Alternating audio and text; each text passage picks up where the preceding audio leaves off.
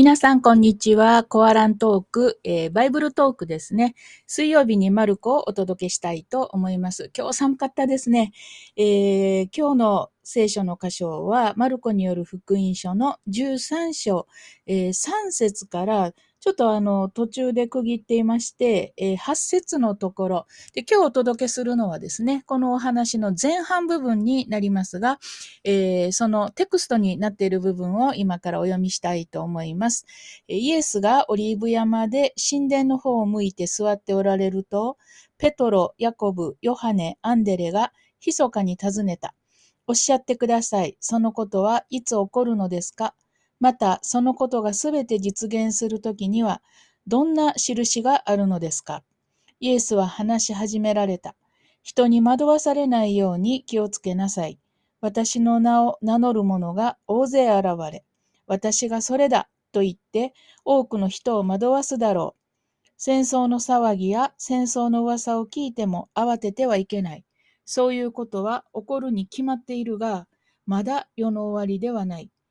民は民に、国は国に敵対して立ち上がり、方々に地震があり、飢饉が起こる。これらは生みの苦しみの始まりである。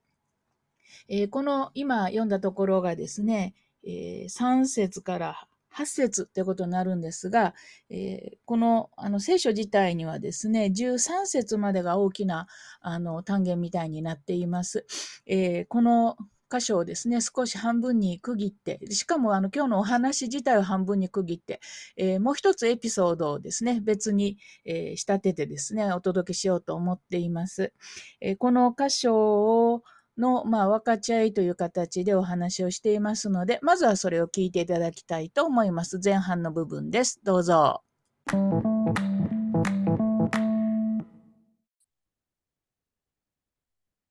えでは、今日の箇所から少し分かち合いをしたいと思っています。えー、前回、神殿の境内からは外に出て、そして、えー、まあ、そこから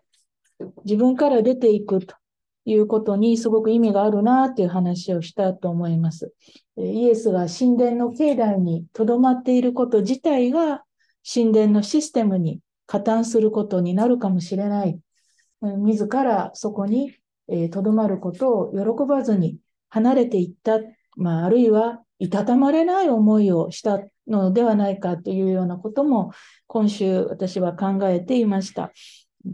レプトン銅貨2枚を、えー、入れるカフのその様子を見て、え、そこに居続けることがもう本当に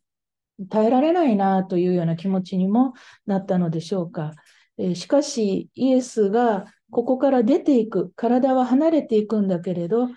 この3節のところでですね、神殿の方を向いてこう座っていると。オリーブ山とこの神殿との距離を見るとですね、まあ、現在のあの距離だと、その間にいくつか建物が建っていて、ストレートにそれを見ることはできませんが、当時はもしかしたらですね、もう少し視界が開けていて、あと坂になっていますので、えそこをこう眺めていたという、そういうことをイメージしています。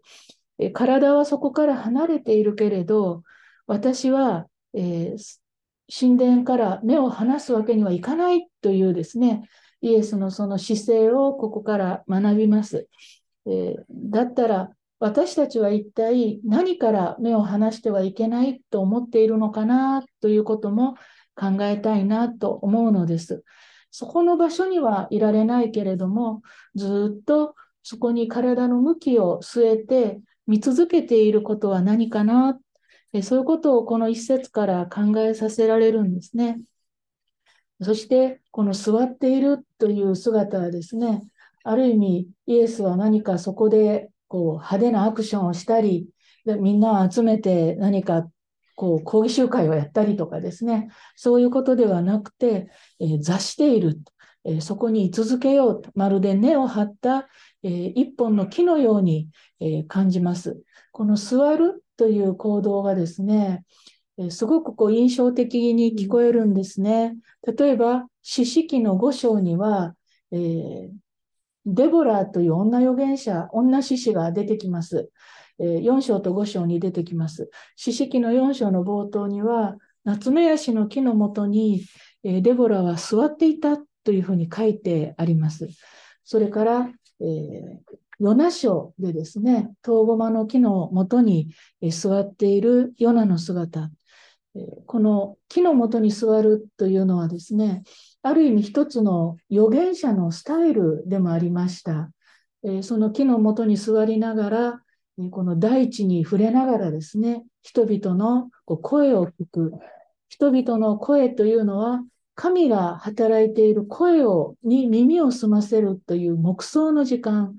ある意味、私たちこうお祈りというとどうしても自分から発信することを考えるんですけど、キリスト教のお祈りの一つのあり方は、神の声を聞くということも祈りの一つのスタイルですよね。ですから、イエスはこの賑やかな、えー、献金の音が鳴り響くところから離れていって、聞くべきものをも聞いているのではないのかな、そんな風に思います。この静寂を打ち破る人がいるんですよね。弟子です。えー、この弟子の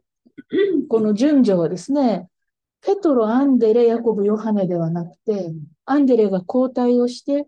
ヤコブ、ヨハネがペトロに続いています。これはマルコの恣意的な順序だと思います。こういう順序がおそらく当時、えー、たくさん教会の中にあったんだと思うんですね。アンデレはいつの間にかいなくなるということを先日、あの、指摘された方いらっしゃいましたけれども、その通り、本当、これ兄弟であれば、ペトロとアンデレがついですけれども、そこでヤコブとヨハネが挟まれるようにですね、えー、なっています。ヤコブとヨハネに、まあ、目が止められるような形になっています。だけど、この4人がですね、密かに尋ねたと書いてあるんですね。ですから、これは他の弟子には聞こえないように、自分たちだけの、ま特権を得るかのように近づいていく。イエスはある意味、音を聞こう、えー、神殿の音ではないものを聞こうとしているのに、そこにですね、弟子の声が響いていくわけです。弟子は何を聞きたかったのかというと、いつ起こるのか、えー、実現するときにはどんな印があるのか、えー、そのことというのはですね、一体何だろうか。おそらく神殿の崩壊のことを指しているのではないかと思います。もちろん、建物の崩壊というのは、この後70年になるなればですね、起こるんです。もちろん、この時にはそのことは知らされてない。だけども、建物の崩壊以上に、イエスが身を引いていったこの神殿のシステムの崩壊。こんなことが終わるのはいつですか、えー、この変更が起こるのはいつですか？今の状況から脱出できるのはいつかというふうに聞いたわけです。ある意味ストレートな質問ですね。ですから、こんなことを口にするのを他の人に聞かれてしまっては、この人たちが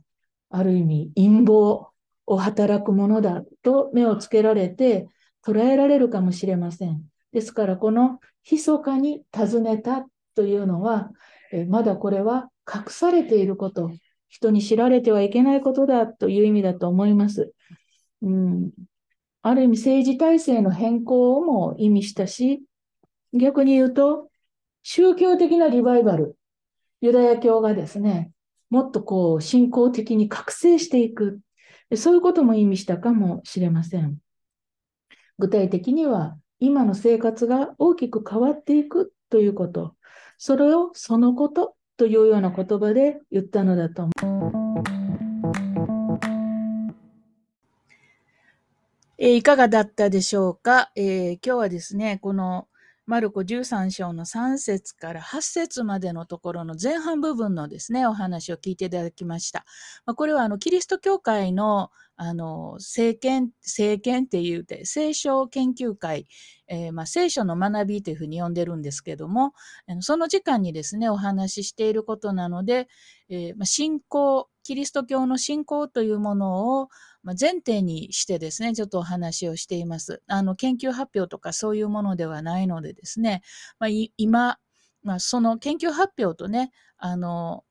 語られている言葉っていうのが全くこう乖離して別物っていうのは私は問題があるあの、そういうものであってはいけないなっていう常々思っているんですけれども、